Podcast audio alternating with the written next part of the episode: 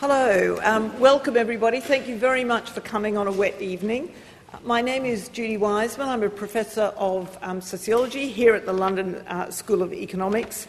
And I'm just incredibly delighted and excited uh, to welcome um, Walter Powell here. Should I keep calling you Walter? You can call me Woody. So I'm calling you Woody. Okay um, to the LSE uh, today. Professor Powell is a professor of education, sociology, organisational behaviour, management science, engineering, and public policy at Stanford University, and he's faculty co director of the Centre on Philanthropy and Civil Society. And he wor- works across really uh, the broad areas of organisation theory, economic sociology, and the sociology of science. Woody's really one of the sort of leading figures of American sociology. He's incredibly prolific, highly cited, has got um, a list of honorary degrees, and like um, everyone else who's thought about or worked in or taken an interest um, in the sociology of organisations, I've followed his work for years, which is not a comment on how long we've been around, but really for decades. And it's impossible to talk about the role of social networks in innovation and how knowledge is transferred across organisations without referring uh, to his work. So I'm really very much looking forward to hearing how he applies this approach to, I think, what's a relatively new topic for him, or certainly I don't know about it, um, on social media and social change, analysing debates over valuation. Um, I hope you'll switch your phones off, of course, and um, as usual, after the lecture, we'll have plenty of time for uh, questions and discussion, which I very much uh, look forward to. So um, let us welcome um, and Woody Powell's lecture.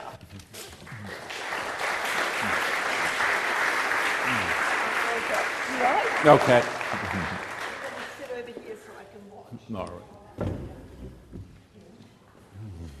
Well, good evening, and thanks for coming. Um, this is a project that's uh, uh, about two years old, um, and it's done with um, um, computer scientists at, uh, at the WU in Vienna, um, Achim Oberg, and um, a young sociologist at uh, the University of Potsdam, uh, Valeska Korff. Valeska was a postdoc with me at, uh, at Stanford for, uh, for two years. And we um, wanted to start understanding um, the debates that are sweeping the, the world, particularly the world of, um, of nonprofits, of international development, of microfinance, of education, about measuring social impact. And, and so, what I want to do tonight is a series of things. Um, and I'm, I'm going to do it moderately slowly, and if I see that you're catching what I'm doing, I'll, I'll pick up the pace.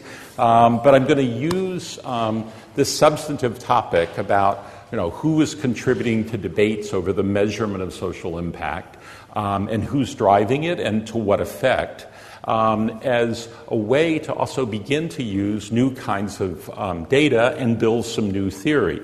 Um, so, one of the things that um, I'm very interested in, this is a project, uh, um, it's quite a um, lengthy one. I've been trying to understand how things move, how things flow, how things emerge and change over time. Um, and so I'm going to talk tonight about this idea of proto institutionalization, something that is in the early stages of birth but not fully formed yet. Okay? And so, how do you capture a snapshot of something going through this transformation? I think we have some tools for doing that. Um, and the novel methods are, are an attempt um, to try to combine precisely what Judy talked about relational methods, that is, the standard tools of social networks, with discursive research, linguistic tools, computational linguistics, to do topic networks and to think not just about, you know, I know Alex, Alex knows me, but Alex and I think about things in a particular way, and it turns out you do too. We wouldn't have known that from our relational connections, but if we read the content of your writing, you might pick that up. So we want to see what we can learn by combining those two. And then the last piece, which I think is um, uh, uh, a fun part, is we use web pages. And I'm going to make a case that I think uh, web pages are a really powerful and important new way in which organizations represent themselves to the world. We increasingly, think about it, interact with some organizations only through their web page. It's the only contact you uh, have with them. But I'm not talking about just Amazon or your bank or the airlines. Uh, but you know, think of Doctors Without Borders. If you wanted to make a donation, if you wanted to apply for a job, if you wanted to read about their work in Haiti, if you wanted to look at their most recent assessment of um, conflict zones in Sierra Leone, you do it through the web page. Okay, and so can we use the content of web pages um, as new ways to try to think about the representation that uh, that organizations make? And I don't mean here's the tricky part of the work and. And sort of, if you want to use the big data phrase, it's certainly appropriate. I don't just mean the face page. I mean the hundreds or, in several cases, tens of thousands of PDFs stored on web pages. So the full content that goes in, can you scrape that material and then use that as raw material to, um, uh, to analyze? Okay, so let me do the setup a bit.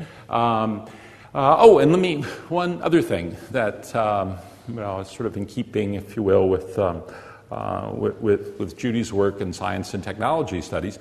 The other feature of web pages that's, that's really important to realize is how performative they are. It's not just that you have this contact with a web page, but now through blogs, through Twitter, through webinars, through chat rooms, the organization expresses itself, interacts with its public, and is transformed through that process. And so, in that sense, I think you know, web pages are a very unusual kind of identity statement.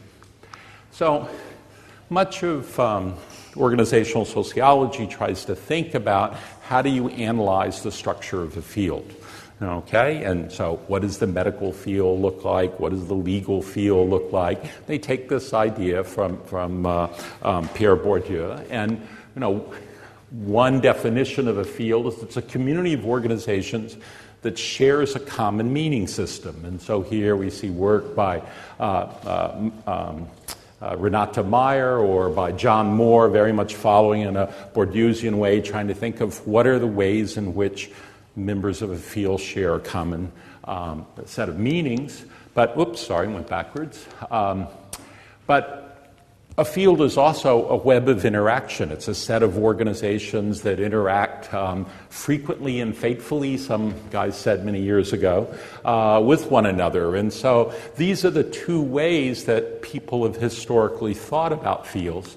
What I want to try to do tonight is show you I think you can combine the two. You can do both the relational and the discursive side. So that's the goal for, uh, um, uh, for this evening, to see if, if that's possible to do that.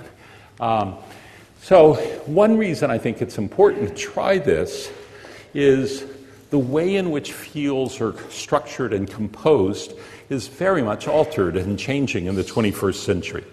They're no longer located around a single dominant type of profession or organization. Um, very different kinds of organizational forms now collaborate and compete within particular areas. Um, Fields are organized much more around debates, a field of debate over climate change, um, and much work in fields is trying to create and define new definitions. And so the boundaries of fields are much more porous, membership is more fluid, um, and I want to argue that very different kinds of mechanisms of influence are in place. And so, can we begin to capture some of those uh, mechanisms? Um, so, social impact is on, if you're in the nonprofit sector, uh, it's on the tip of your tongue. Um, I was in, um, teaching in Berlin last month, and I went to a, a gathering of foundation presidents and, and, and cabinet ministers uh, for a discussion about it, and they said, you know, it hasn't reached Germany quite yet, but it's in Scandinavia, it's in England, it's in the US, it's coming. You know, we have to start. And, and it's about how do you develop performance metrics, right? And, and how do you, you know, show that your program or your department or your school or your hospital, you know, um, and it's in the newspapers, it's on the tip of people's tongues in a much more profound way than before. Um, the evaluation of outcomes now takes priority over good intentions. It's not enough to, um, you know, just be a well-meaning person and a charitable person. You have to say, did my donation uh, uh, make a difference? And the mantra, particularly in the world I live in in California, but you know, fairly broadly is scaling. How do you, if you have a success, how do you make it bigger, and how do you ensure that, that it continues? Um, and what you see with this debate is three very different communities that had previously not had a lot of contact with one another suddenly engaged in joint exploration. So you have the traditional world of civil society, um, and where discussions, you know, Jürgen Habermas's discussion about the public good, uh, concerns about social justice uh, historically have been paramount. We have increasingly a very, you know, um, uh, expanding, I'll say, uh, maybe would go more than that. Um, uh, uh, influence from the world of science, you know, the, the, the hottest work in, in the U.S. in, uh, in economics comes out of the MIT Poverty Lab, um, and, and the sense that, you know, scientific research has to have you know, a consequence for, uh, for international development, for school funding, and the like. And we suddenly have a large sector, particularly in the United States, venture capital, young gazillionaires becoming philanthropists. In the UK, it's more people from private equity moving into this, but this idea that if we can just make these, you know, nonprofits and, and uh, non governmental organizations run more like a business, they'll be more effective. All three of these groups are in you know, fairly constant contact.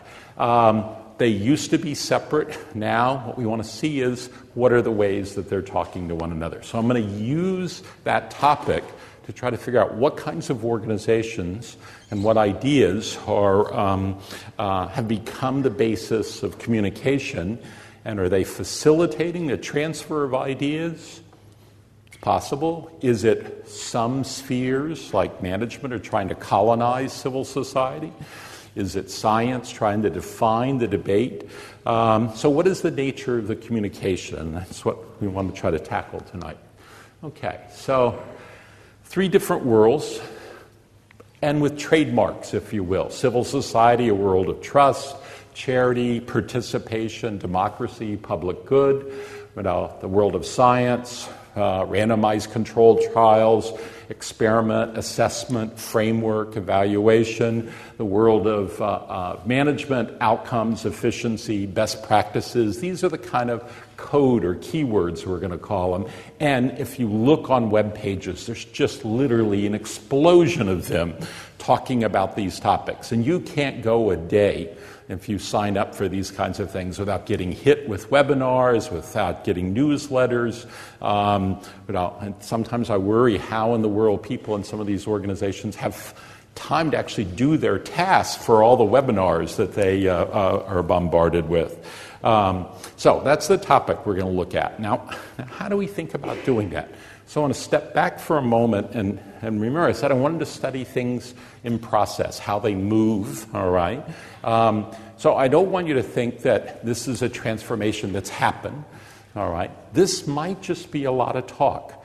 This might be the early phases of something. So I want you to think about this moment as a kind of, if you will, an interregnum.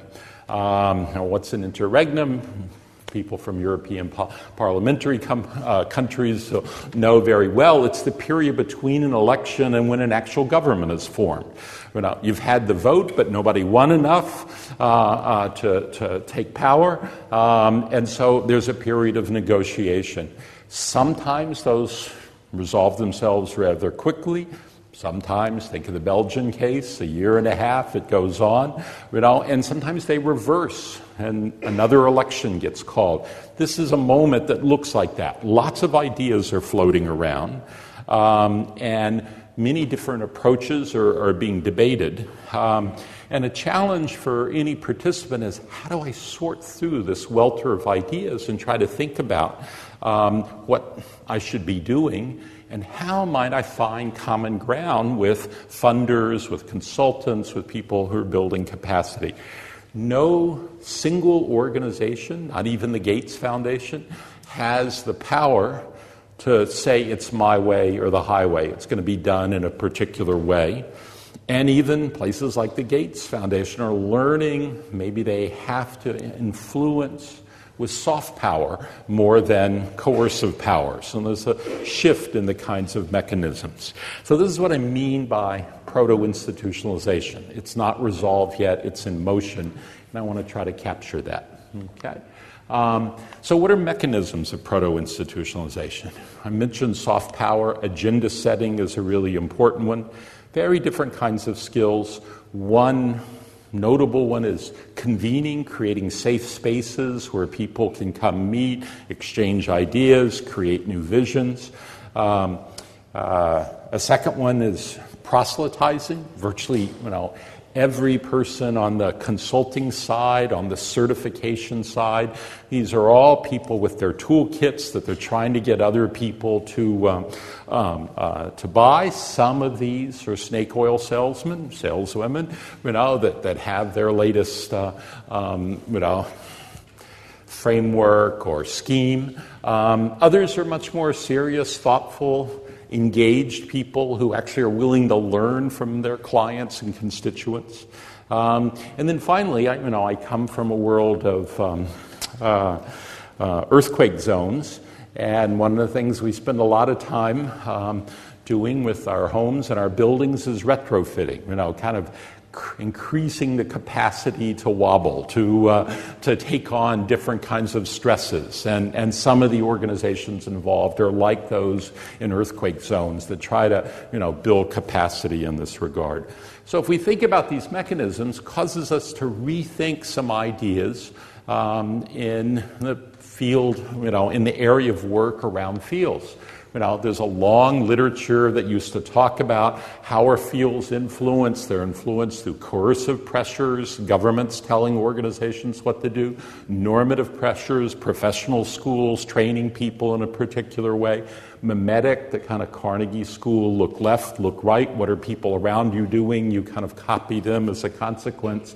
But I want to suggest those are changing to this new set of, uh, of mechanisms convening where we're going to have much more role for associations and foundations are playing a much larger role in this process.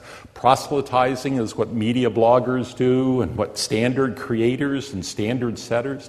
Think about in just your recent lifetime the number, the incredible number of things that you can be certified for. You know, certified for fair trade, for um, organic, for um, LEED uh, uh, for buildings. You know, there's an entire industry that's sprung up in the past 10, 15 years about certification. Those are not done by states, but they're done increasingly by professional associations. And then finally, there are these retrofitters, the foundations, the funders, consultants that, that are increasingly providing capacity. So these are the things we want to try to look at. Now, how do I do it? I want to claim that, you know, like a doctor taking an x ray, I'm going to show you how we take an x ray, all right, to try to study this process. And so we're going to identify organizations that are involved in this discourse. We're going to use keywords, I'll explain that, um, to capture the, the language and the narrative that's going on. We're going to look at text to figure out what is the linguistic, you know, phrases that get used. And then what we want to see is if there's any sign of what we might call a polyglot community being formed that can speak at the intersection of these different worlds. Okay? So you might think of, you know, the imagery here. It could be, you know, um, Valeska and I've done this a lot, you know, and, and if you're interested, into, you know, like ethnic identification, toggling across ethnic identities, or if you're thinking of national borders, an area like Alsace or the Saar, you know, is it France, is it Germany, which are the two going back and forth, how do people move back and forth? Those are the kinds of questions. Does one language take over another, or does a new hybrid language develop? You might also think um, uh, about the contrast between pidgin and Creole, that one community speaks, the other nods their head and says, We'll take money. Um, you know, that's pidgin basically, it's how people buy things. Um, or Creole, do they create a new language in the process? And that's what we want to try to capture. Okay. So, how do we do that? We do it with web pages, and we're going to do it in a couple of ways, okay?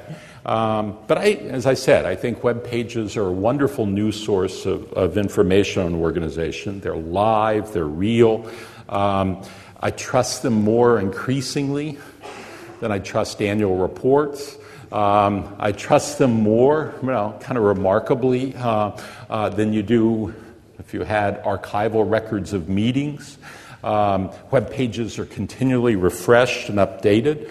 But when I first started beginning to work on this, people said, "Yeah, but they're just PR. They're just, you know, they're just the fashion that people put on."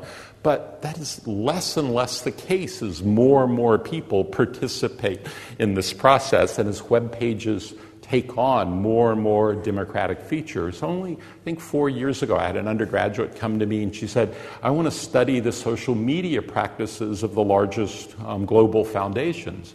And I said, Ah, come on, Patricia, that's not going to be a very good senior thesis. These are really secretive organizations.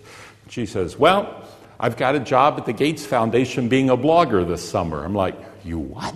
You know, and sure enough, that's precisely. And the first couple of years, these are just precisely that hiring college juniors to do the blogging. Now they're full time jobs, and you know, chief communication officers, webmasters are um, very important positions. So you begin to see how much web pages become you know, the way in which people have contact.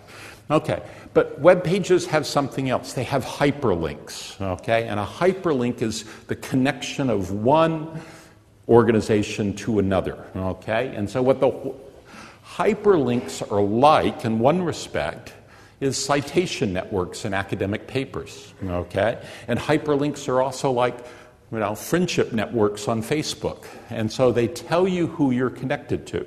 Now, what they don't do, this is, you know, there are lots of people who, um, uh, two examples for you. Think of, you know, those of you who are on Facebook, you have sort of roughly three sets of friends, right? You have your workmates, you have your grandparents and your family, right?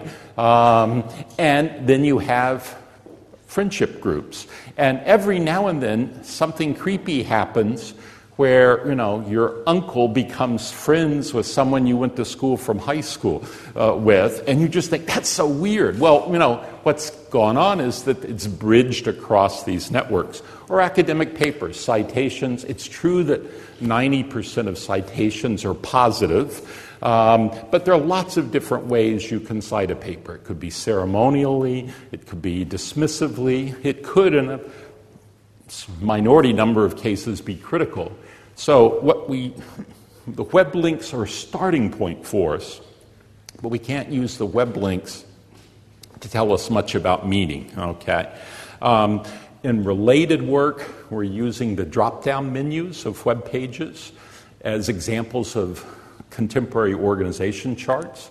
So instead of the old fashioned organization chart, if you use the drop down menus, you get a clue into what units in an organization are the most influential and where the most staff and, and resources are.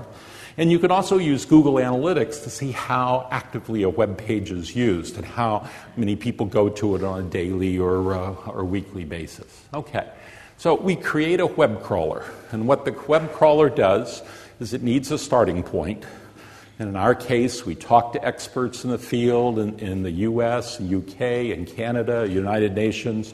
We got a list of organizations that everyone agreed on.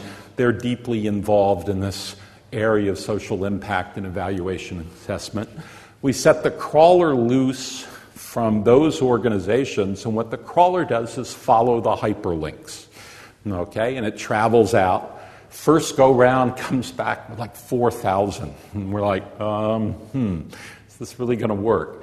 Then we realized many of those were, you know, the Department of Sociology at the London School of Economics, the Department of Economics, the Department of Anthropology. You know, there's sub features of a page, and then you've got to figure that out. Lots of them are things like the New York Times, the Guardian, Wall Street Journal. So those are conduits, not the organization. So we slowly prune and then refine, and we generate a snowball sample through that. Then we go to the web pages, five of us, um, and sit down and look to see in the content of the web pages are they talking about in a serious way evaluation, social impact? And then we code the organizations, we're able to get, because it's Anglo American sample, we're able to get the tax filings of these organizations. So we can build up a database on the size of the organization, their resources, what have you. Okay? So when we do that, we get quite a diverse sample.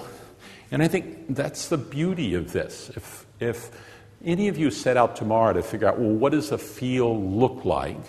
Okay, you would have a much more constrained and confined, population than you came up with. We ended up with organizations that range from two to 200 years old, single person blogs to giant multinationals with 250,000 employees, 56% nonprofits, but also we've got for profits, consulting firms in particular, but not exclusively, some branches of government big important role of transnational organizations. And I think most interestingly, about 15% of the sample are non organizations. They're social movements, um, they're conferences, they're annual events that keep things going. So those would almost never show up in, in organizational sampling.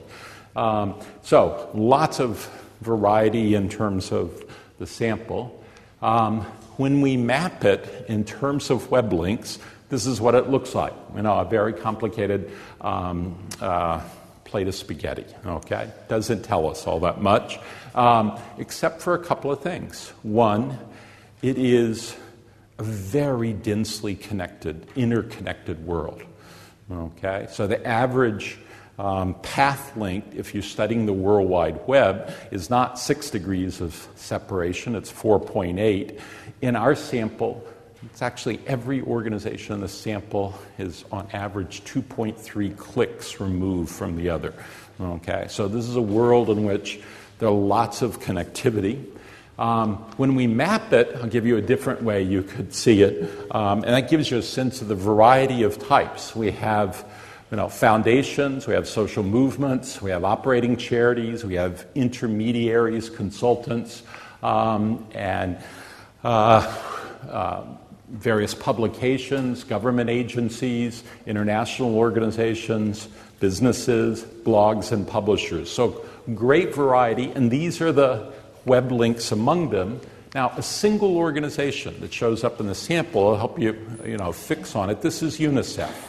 And the gray behind that is the overall set of networks in the field. The blue are the web links that UNICEF sends out. The red are those that reciprocate.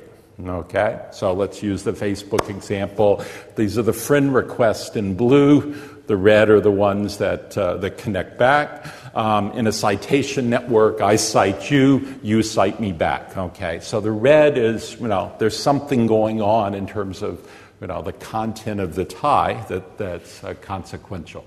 All right, so, next step, we want to use the web pages to try to figure out what's the language that the different entities, I'll, I'll say organizations most of the time, but, but you've got to realize some of these are not organizations, they're movements, so entities is probably more correct. I want to think about the text on the web page as the way in which an organization represents itself. And we're going to find a tool that helps us characterize those representations. And so to do that, I take a phrase from the old Welsh uh, uh, political philosopher Raymond Williams, um, and he talked about keywords as significant indicative words in certain forms of thought that make up a distinctive domain specific vocabulary. Okay?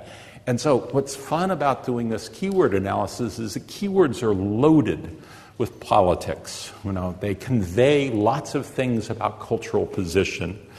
And borrowing from Manuel Castells, we need to think about cultural battles as, in fact, the political struggles of the information age. And that's what we're going to try to do. So, what we're going to do is go through a process of identifying keywords to a vocabulary.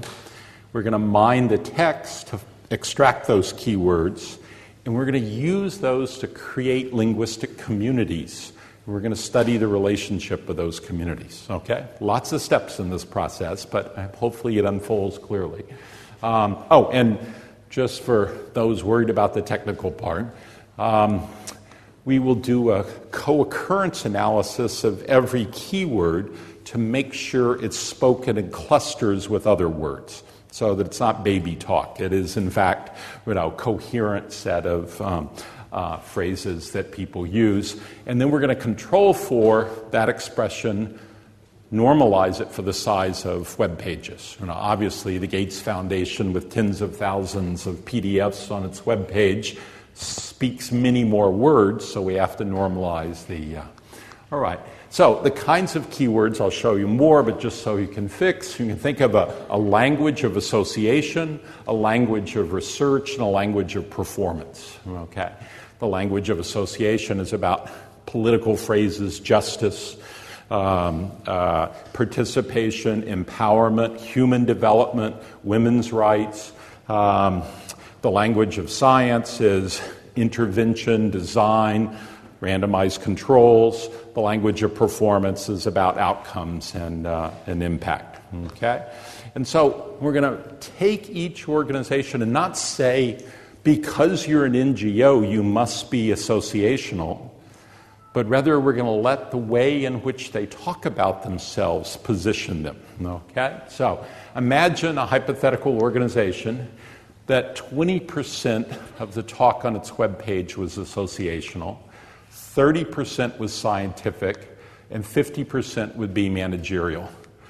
It's going to get located here. Okay? We're going to do this in a three dimensional triangle. I've seen work like this done in biology that uses 12 dimensions. I've seen others using seven. We have three communities for this as starting point. That's what we're going to look at. So that's how we're going to locate people in terms of their dialogue. All right? Um, and we want to see if people primarily talk in one language or if there's a group that actually speaks this polyglot language. It turns out in this sample, to get into the sample, you at least have to talk associational talk. Okay? So the actual, if you will, true north um, is not at the middle, which would be here, 33, 33, 33, but for the whole sample, it's a little bit north. You know, so that associational language is much more the dominant um, uh, uh, discourse. All right, so let me give you an idea of the kinds of organizations. Um, so, this is the distribution of them. There are very few in the scientific and management side that are way far on the edge, and that makes sense. They are trying to engage with civil society. There are a handful in civil society saying, we're, we're hesitant to embrace this, but uh, we're, we're standoffish, if you will. Well, who are the kinds of organizations that, uh, uh, that show up? Um, in civil society, you see things like Bread for the World, Kiva, the Soros Open Society Foundations, the Global Fund for Women. On the science side, the Gates Foundation clearly positioned there, Doctors Without Borders, if you read their web pages and their reports, they're very much about measuring effectiveness and trying to figure out what were the um, kinds of um, interventions they've done. The British DFID shows up in this domain, the RAND um, Corporation, the RAND Foundation, the World Bank. You know, so good. I see people nodding their heads. These are sensible kinds of locations. When we did this, we felt quite good about it. Down on the uh, uh, management side, you get consultancies like Accenture, but you also get the Bridgespan Group, which is a nonprofit consultancy that's a spinoff from Bain. You get these certification agencies like Fairtrade USA, and you get the rating services like, uh, like GiveWell.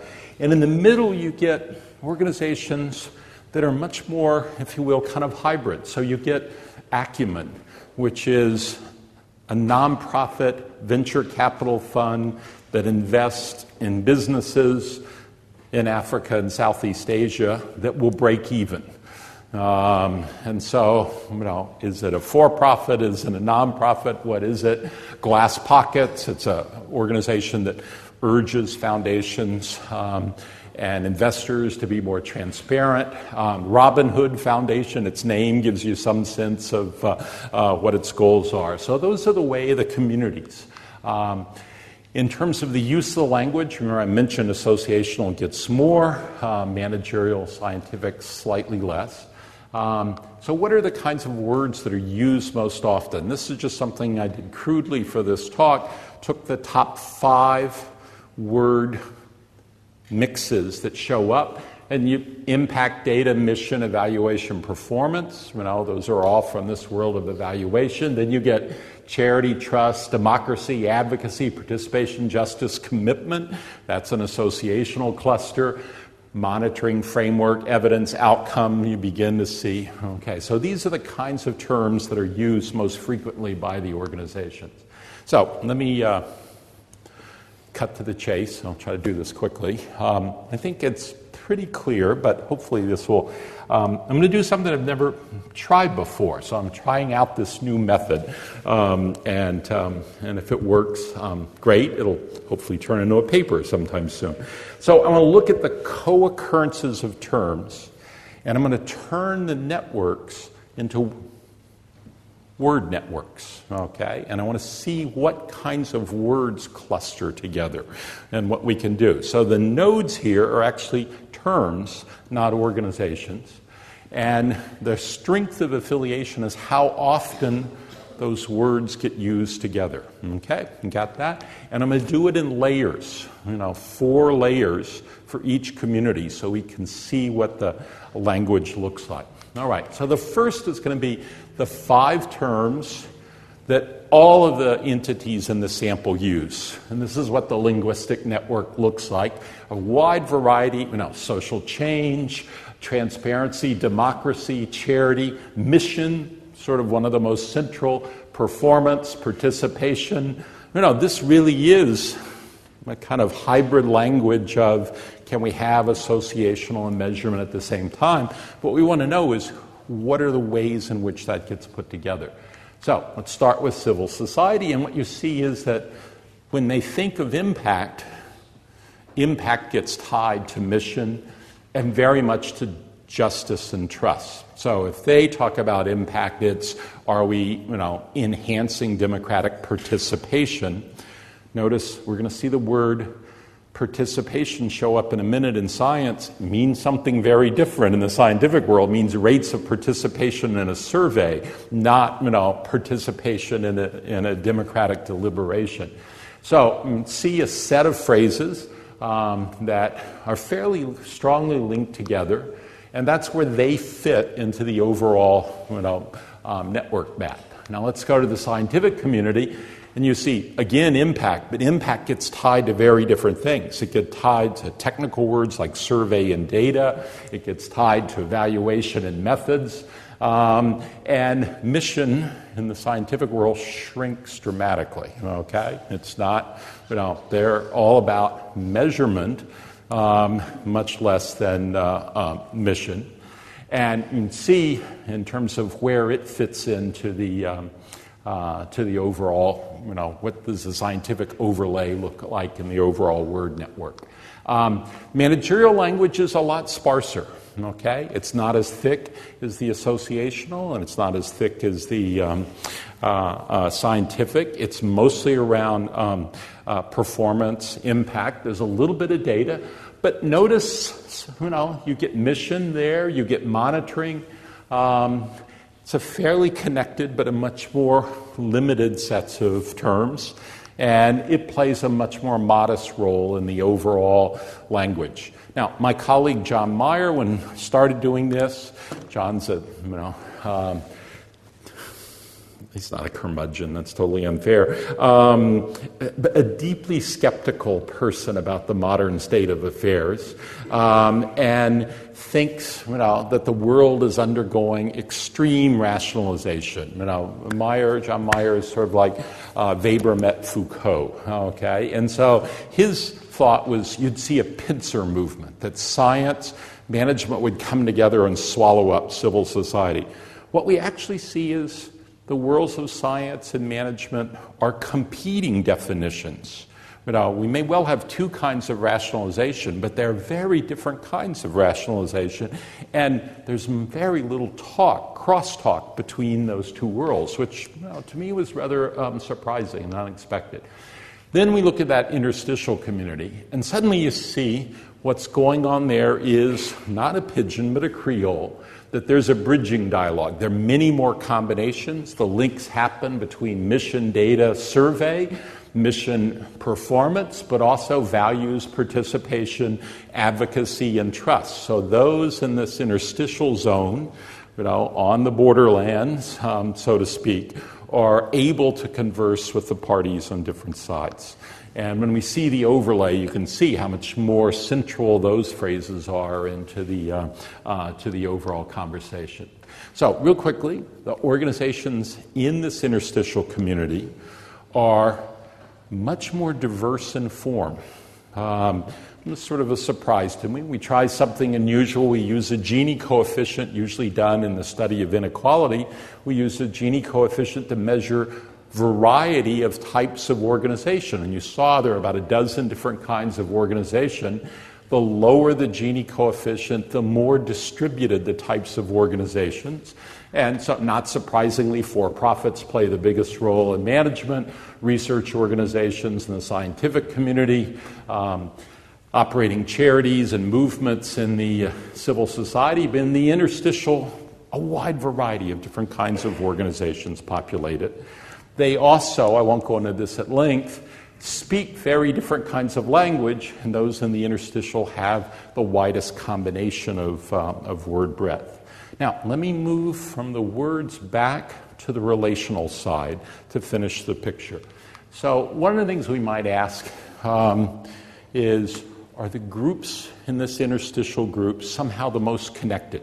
Maybe they're there because you know they have the most friends. Um, it turns out it's not the case.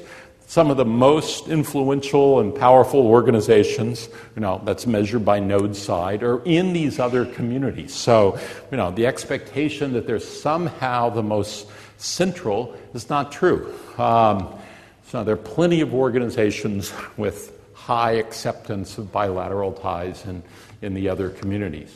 But then we ask, are they more internally cohesive? So what we try to do is map the set of relations among the communities. And here you see very different things. Basically, you notice in the management community, they don't collaborate with one another. First seems like a surprise, but then you think about it. These are consultants, these are certification agencies. They're all pushing their own cookie. They want people to adopt their practices, they don't want to collaborate with others. Okay? On the scientific side, there are a handful that connect with others, but for the most part, you know, the MIT Poverty Lab, RAND, what have you, Gates, they want people to play by their rules. By contrast, the associational world is more connected, and the most internally cohesive is this interstitial community. And then you ask, you know, you see down here, we try to measure the highest average number of um, uh, bidirectional ties that's highest in the interstitial community. And then we to ask do they play a bridging role? What is it like in terms of their connections across? And it turns out, quite interestingly, they have the most connections to the other communities. So they're internally cohesive and externally linked um, in a fairly powerful way. And then I began with these different mechanisms, and here you see the strong differences. In the managerial community, what do they do most? They proselytize. You know, they try to tell other people we're champions of these new metrics, these new measures. Um, in the scientific community, they convene, they have meetings. Um, in civil society, there's both convening and strengthening. But the greatest combination of activities is found in this small interstitial community.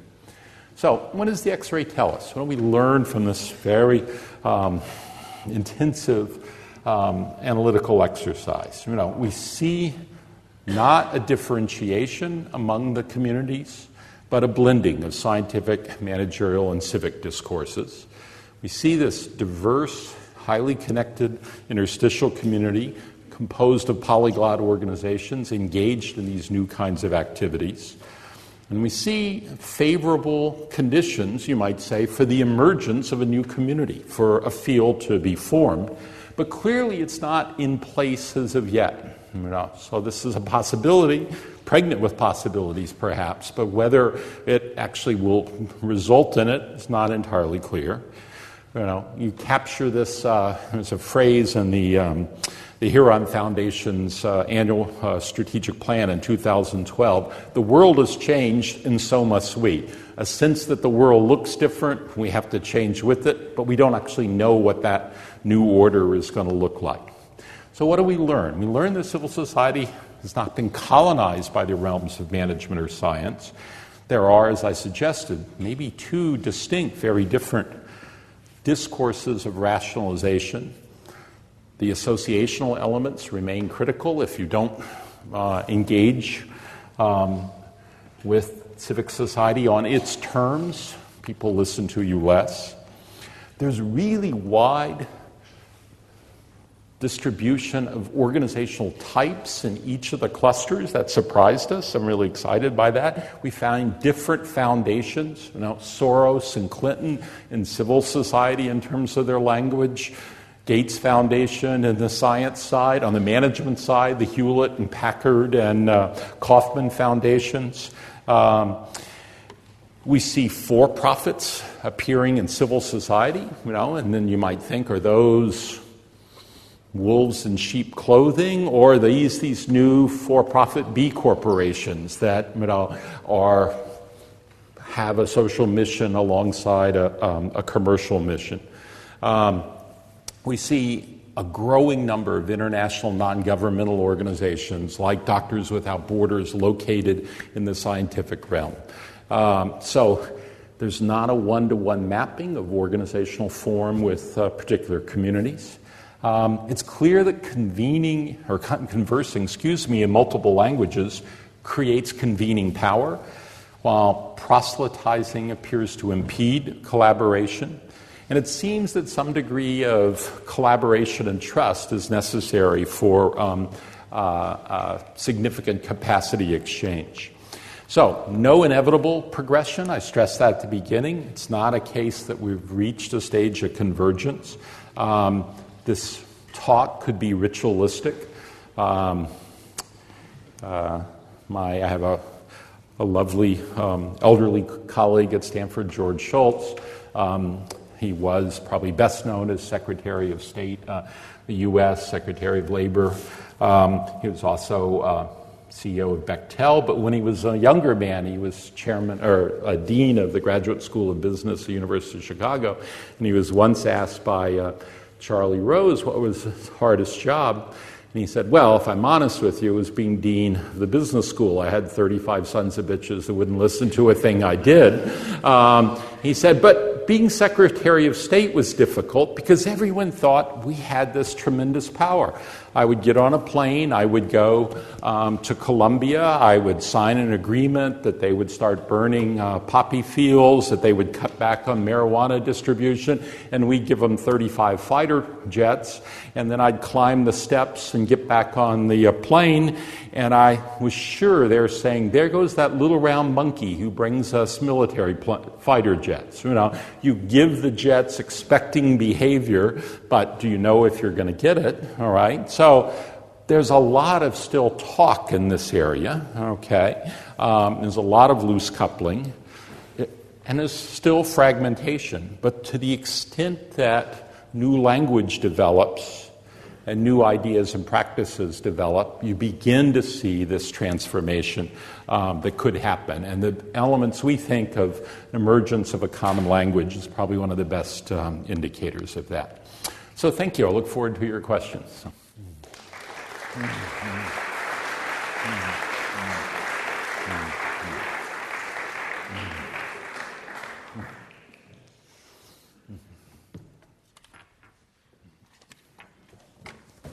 Well, thank you very much. That was um, very interesting and very inspiring and very optimistic, actually. That's, I mean, fantastically optimistic about possibilities of emergence. So um, I really enjoyed that. Anyway, I'll open the floor up to questions. We've got some roving mics. Um, if you could just say who you are and your affiliation when you ask a question, that would be great. Um, we start over here.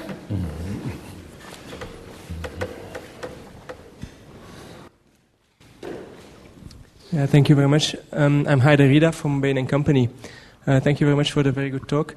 Uh, I had one question, um, and the question is what role can social media play to actively create social change. So not only to uh, distribute and, and communicate about what they actually do on, on other fields, but for example on a topic like ISIS, uh, where there's a very strong campaign on the ISIS side uh, that manages to get um, people joining them from Morocco to Uzbekistan to 15 year old girls from Manchester.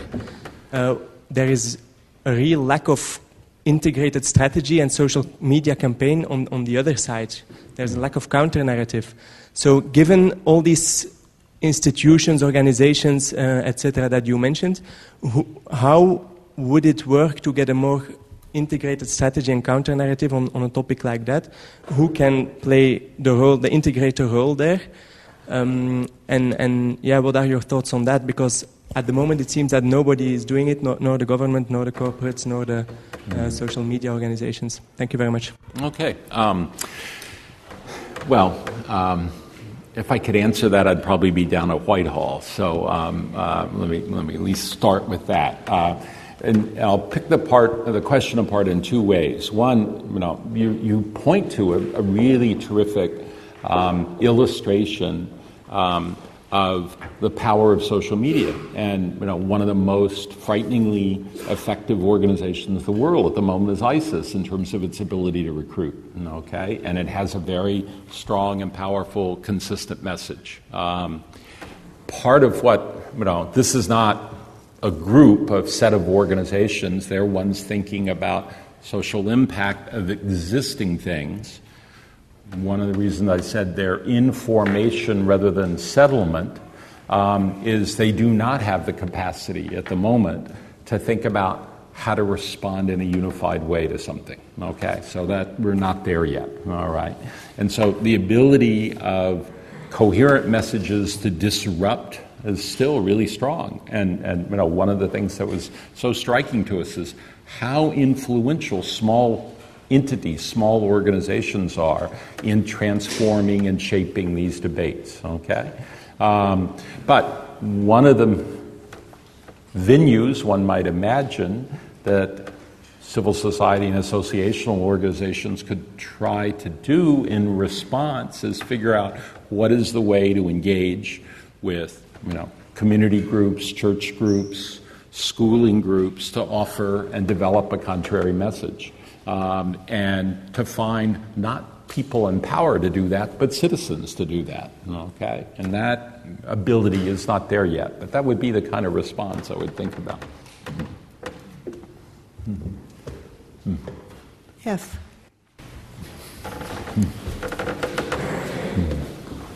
I wonder wonder is the density of the network and the associations you find in the language, uh, can they suggest, or how much can we derive from that on the kind of effects that they may have? For example, um, is there any way that we can get from that picture or from that analysis uh, any sense of which is more powerful type of organization in terms of producing effects. Mm. Very often what we find is language is hijacked by others mm-hmm. for purposes which are not so very clear and they are not so faithful to what people understand by the language. A friend in the Facebook is not what a, uh, common people understand yeah. by friendship. So, uh, what other uh, things would you add to that analysis to uh, somehow get closer to uh, the social impact? Power is another thing. I don't know if it is already there, and I have not seen it, but there may be other things. Mm-hmm. Oh, it's a good question. Um, so, a couple of things. Um, let me um, comment that um,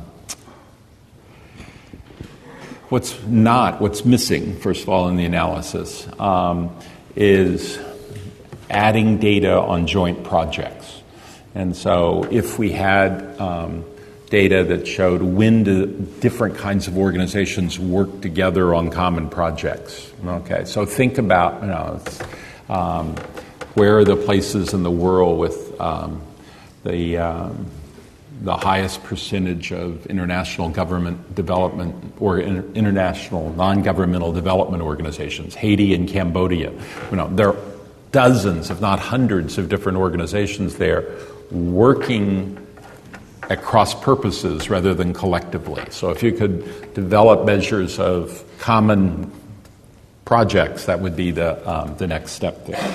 Um, but let me dial back in two ways. Um, one thing that I think really surprised us um, in terms of creating the sample and, and, building the network map of the sample um, was the absence of certain kinds of organizations. You know, there's a surprising, maybe this isn't so surprising in the U.S. context, um, uh, missing role for government. Um, when we find governments in our in our network, they're often smaller Scandinavian countries. They're selected U.S. states, California, Washington. There's a pretty silent role on Washington itself in terms of there are lots of, you know, the Beltway organizations like the World Bank that are there. It's quite striking that the role of government is now increasingly in the, the network pictures we have taken over by these transnational organizations. Um, the other key, you know, really powerful player in this process are foundations. And this is strongest in the U.S., but it's it's growing in, in, in its its consequences in the U.K.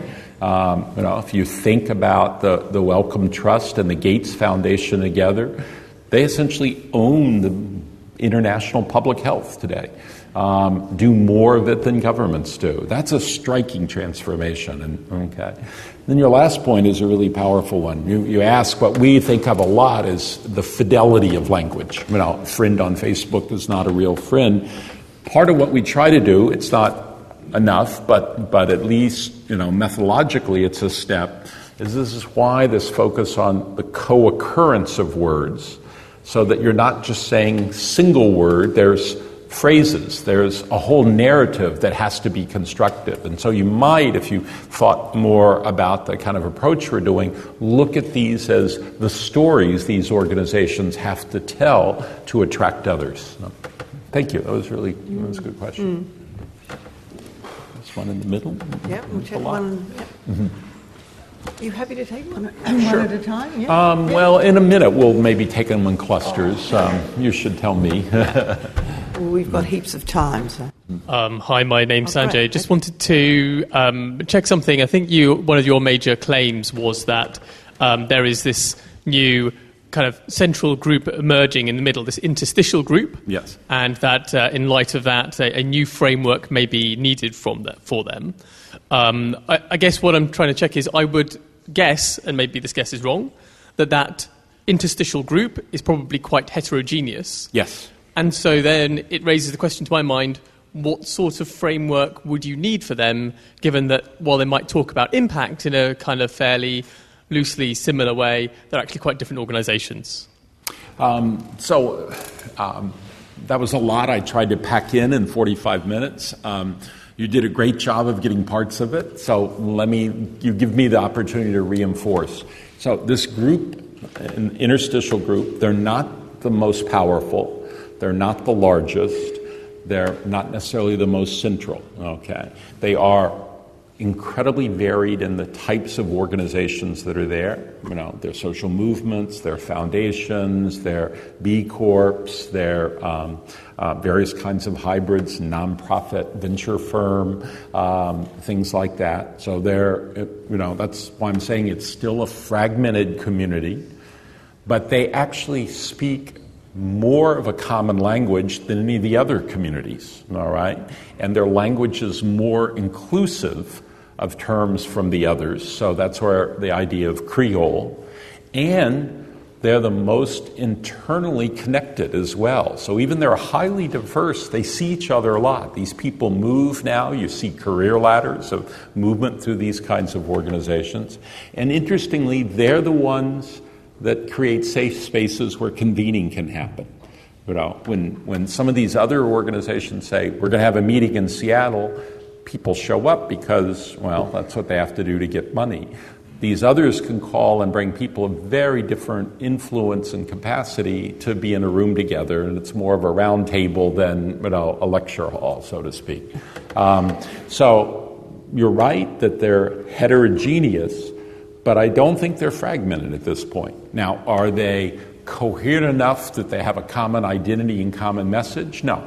Um, and what that message could be will be quite interesting to see. Um, but it is one that at the moment combines concern with things like participation and advocacy with impact and measurement. And that's a very unusual combination. We haven't seen that before. So. Okay, we've got a couple down here.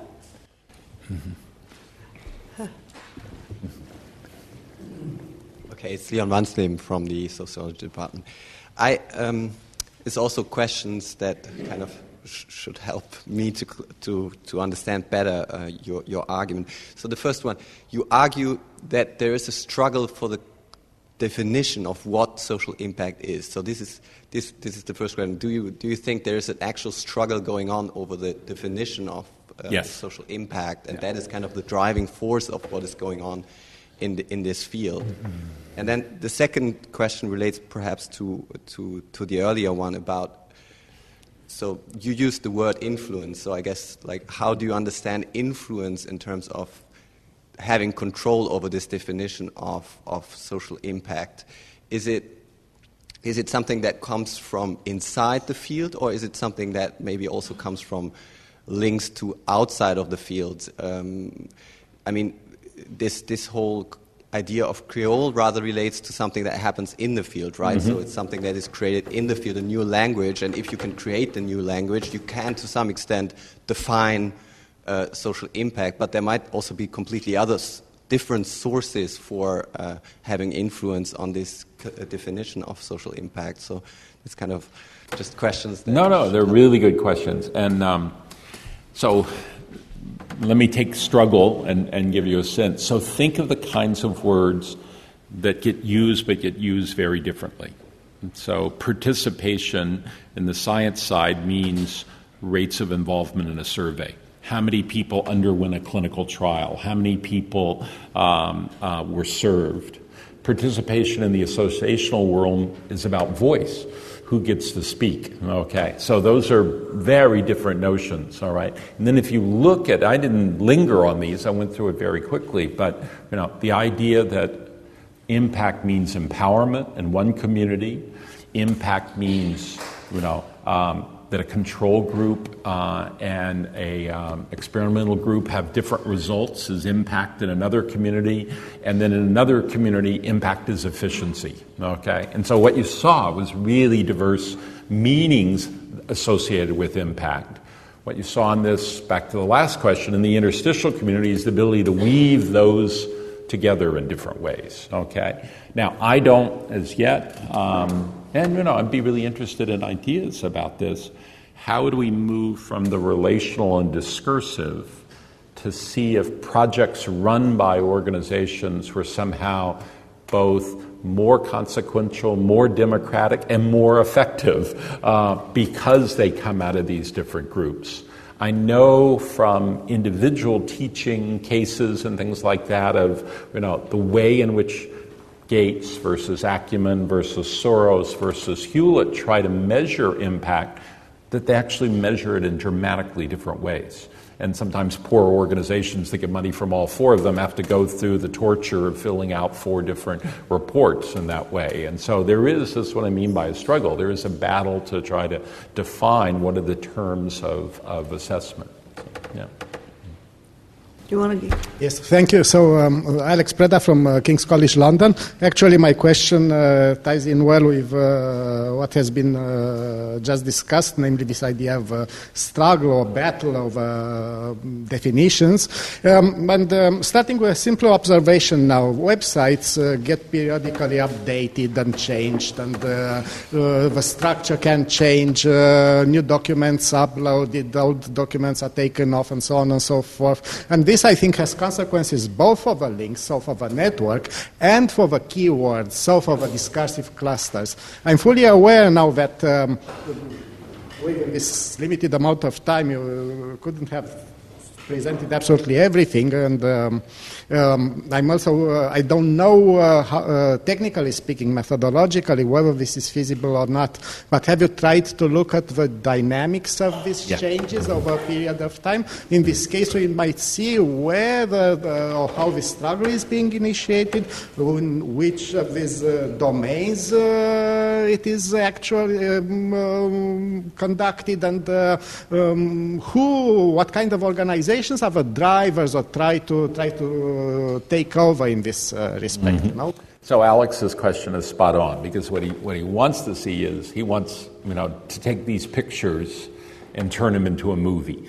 Um, and that's what I would love to do too. And, and, you know, that's what I've done with other kinds of um, uh, network pictures in the past that are more based on collaboration alliances. Um, figuring out movies of words is a lot more challenging, you know, because how do you find new entrants of terms um, without going back and coding the websites again and coming up with the keywords? So, one real limitation is that our keyword combinations are, are have been fixed so far, okay? And thinking about how they might grow and morph is, is, um, um, is a really important question. Um, we have a, a, tiny solution to that. I don't think it's the right solution entirely, but it'll give you a sense. Um, one thing we've been able to do is look at these new um, hybrid terms that fuse different words together.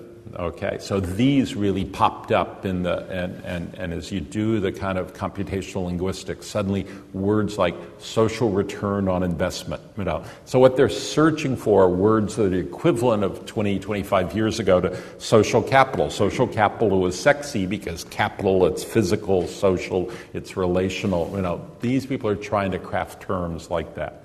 What we have done, um, it's much easier to do, is periodically follow the web links. Um, and there, the, um, the, question is really interesting. First time I presented this in a computer science um, uh, colloquium, um, you know, hands shot up, and what about web rot? Um, I'm like, oh boy, here it comes. Well, web rot is referred to when you search for a link, it's no longer there. Okay? And on the World Wide Web, web rot is a big deal. Um, and, you know, and it's not surprising. Things like restaurants turn over like crazy. Um, things come and go, you know, as businesses all the time. We've searched um, uh, periodically for ours. Um, of the 369, the last time we did it this past summer, um, so fairly recently, 354 were still there. And so I was disappointed at the ones that left, and actually the ones that left almost prove our point because they left because they changed form. A for profit turned into a nonprofit, so it went from a dot .com to a dot .org. A dot .org, you know, a blogger became a consultant.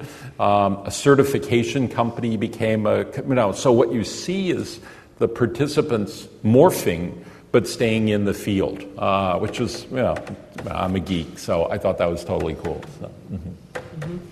Mm-hmm. Yes.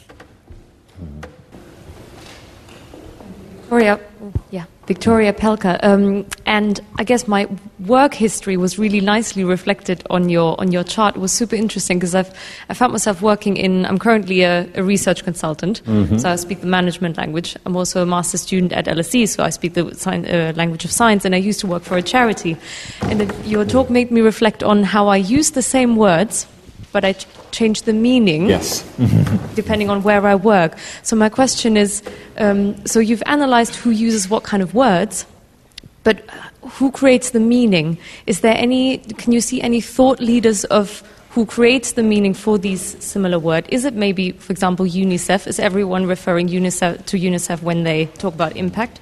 Or would this be a completely different analysis? No, no, no. It's very, in, in an important way, it's related to, to Alex's question because do certain groups own particular phrases and then they proselytize them and others adopt them? We see that. You know, it's a very common um, practice. You, many of the for-profits that are deeply involved in civil society are trying to champion and proselytize specific, you know, toolkits and um, and the like the way we tackle, you know, the way we would analyze you, where you put on, so to speak, different hats in three different worlds, we would look, what this does is ask, when you say a particular word, say impact, it means something at the LSE, it means something in a consultancy, and it means something in a charity, and we would capture it by what is the string of words that's associated with it.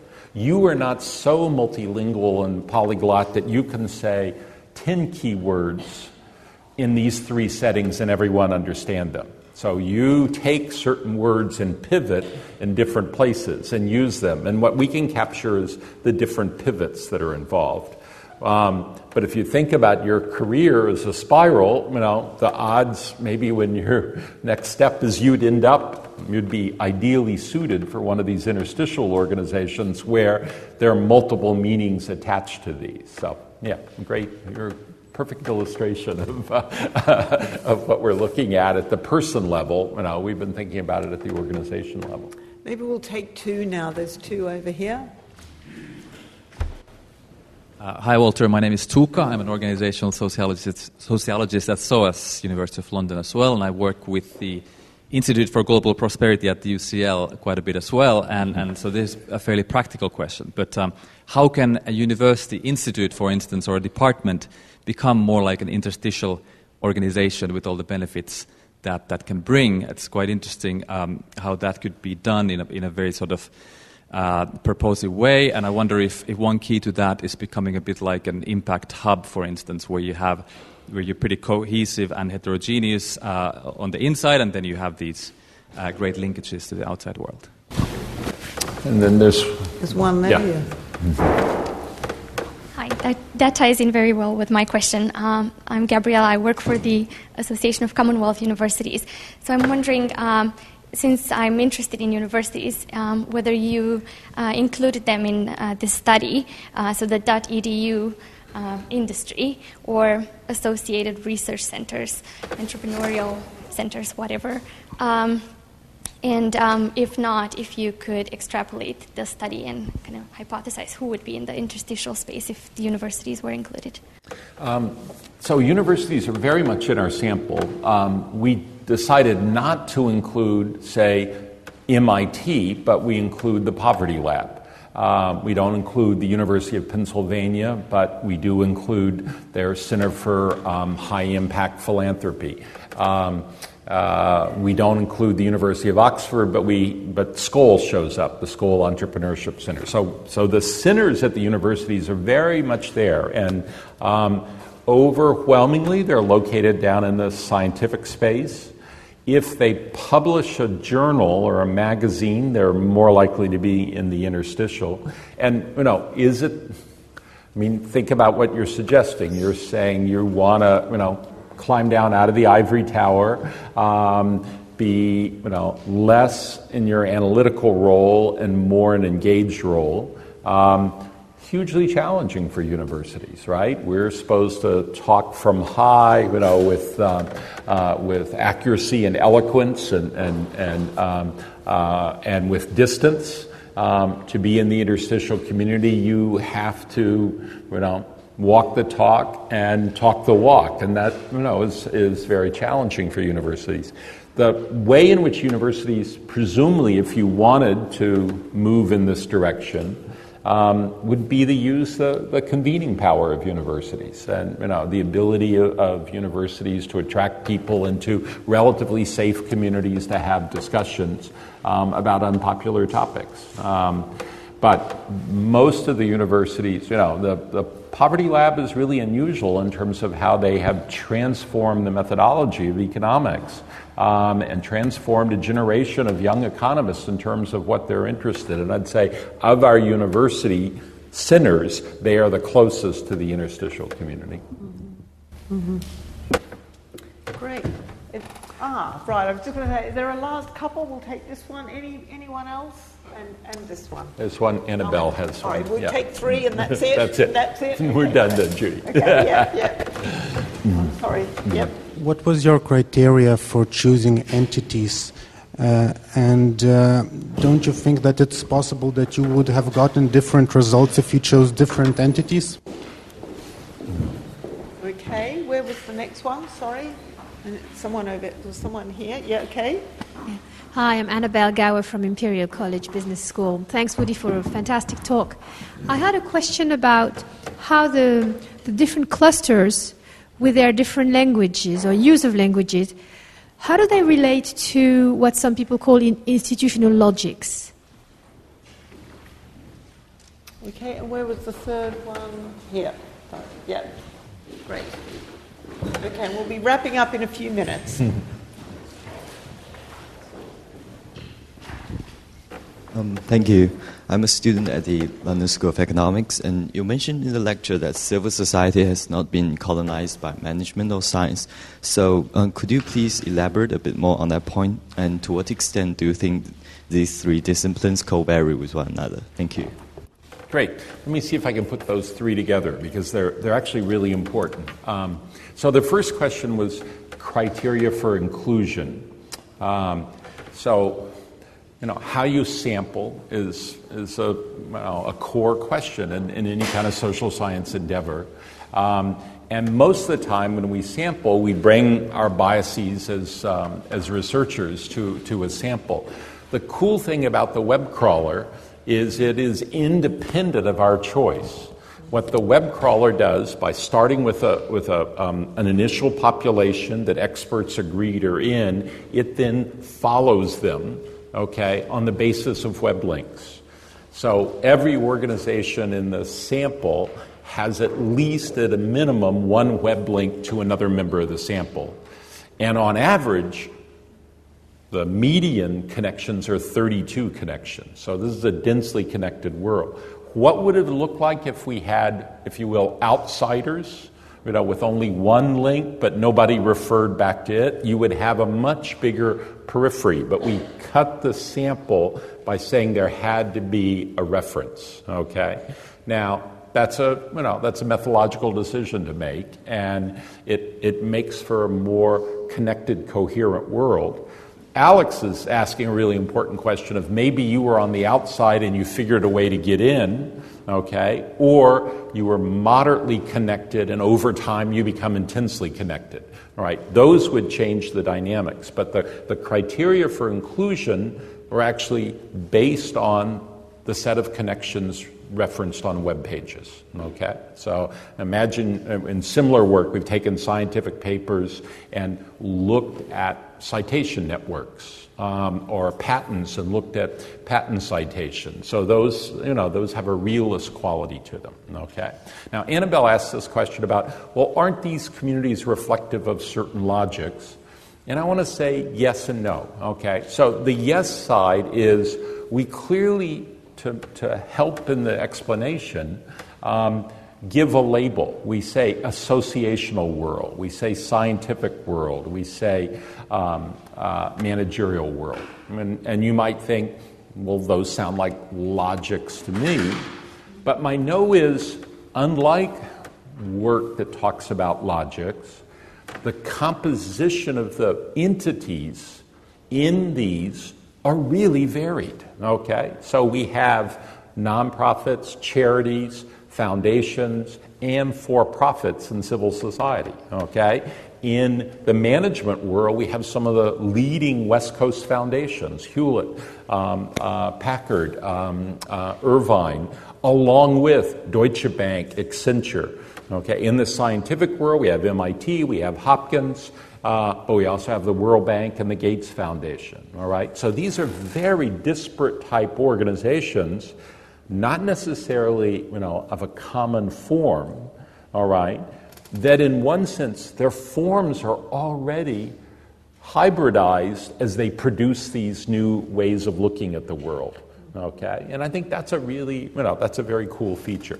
All right, so now to this last point um, civil society not being colonized. Um, you know, I, one of my um, uh, grad students on this project is a wonderful woman, Karina Kloos, who got her PhD and said, you know, I want to change the world. I don't want to be an academic. And so she went off to work for Landesa, um, and she's the first director of research for indigenous rights organization in Seattle. Um, and her view would, would be you don't want to say civil society has not been colonized. You want to see civil society colonizing you know, the world, is what she would like to see, it expanding, not you know, under attack or under assault. Um, so, my definition of not being colonized is it has not fallen prey to having to speak the language of management or the language of science in order to participate. The actual true north, if you recall, was for these other parties to participate, they have to at least start trying to talk about civil society themes. They could mean different things. And there's no question there, you know, there's some interesting organizations that some might think are, are you know, wolves in sheep's clothing. But the challenge, and this actually goes to questions about impact, is to study when those organizations are in these interstitial spaces, do they act differently than they would have in the worlds they came from? And I think the evidence that we find so far is they do. Okay. Um, so that's what I mean by um, we, we don't see ostracism, we don't see colonization, we don't see domination, we see these conversational bridges developing. So Judy says that's a, um, a positive phrase to end on. I was just going to yeah. say, I was just going to say that. well, I won't steal it. Then you'll say it better than me because I'm tired. No, well, so, it's you. been an incredible pleasure to have you at the LSE. I don't know if you've spoken here before, but I've never heard you, and, I, am sure everyone's just been absolutely delighted. It was incredibly interesting and stimulating. So um, join me in, in thanking Woody for a fantastic Thank talk.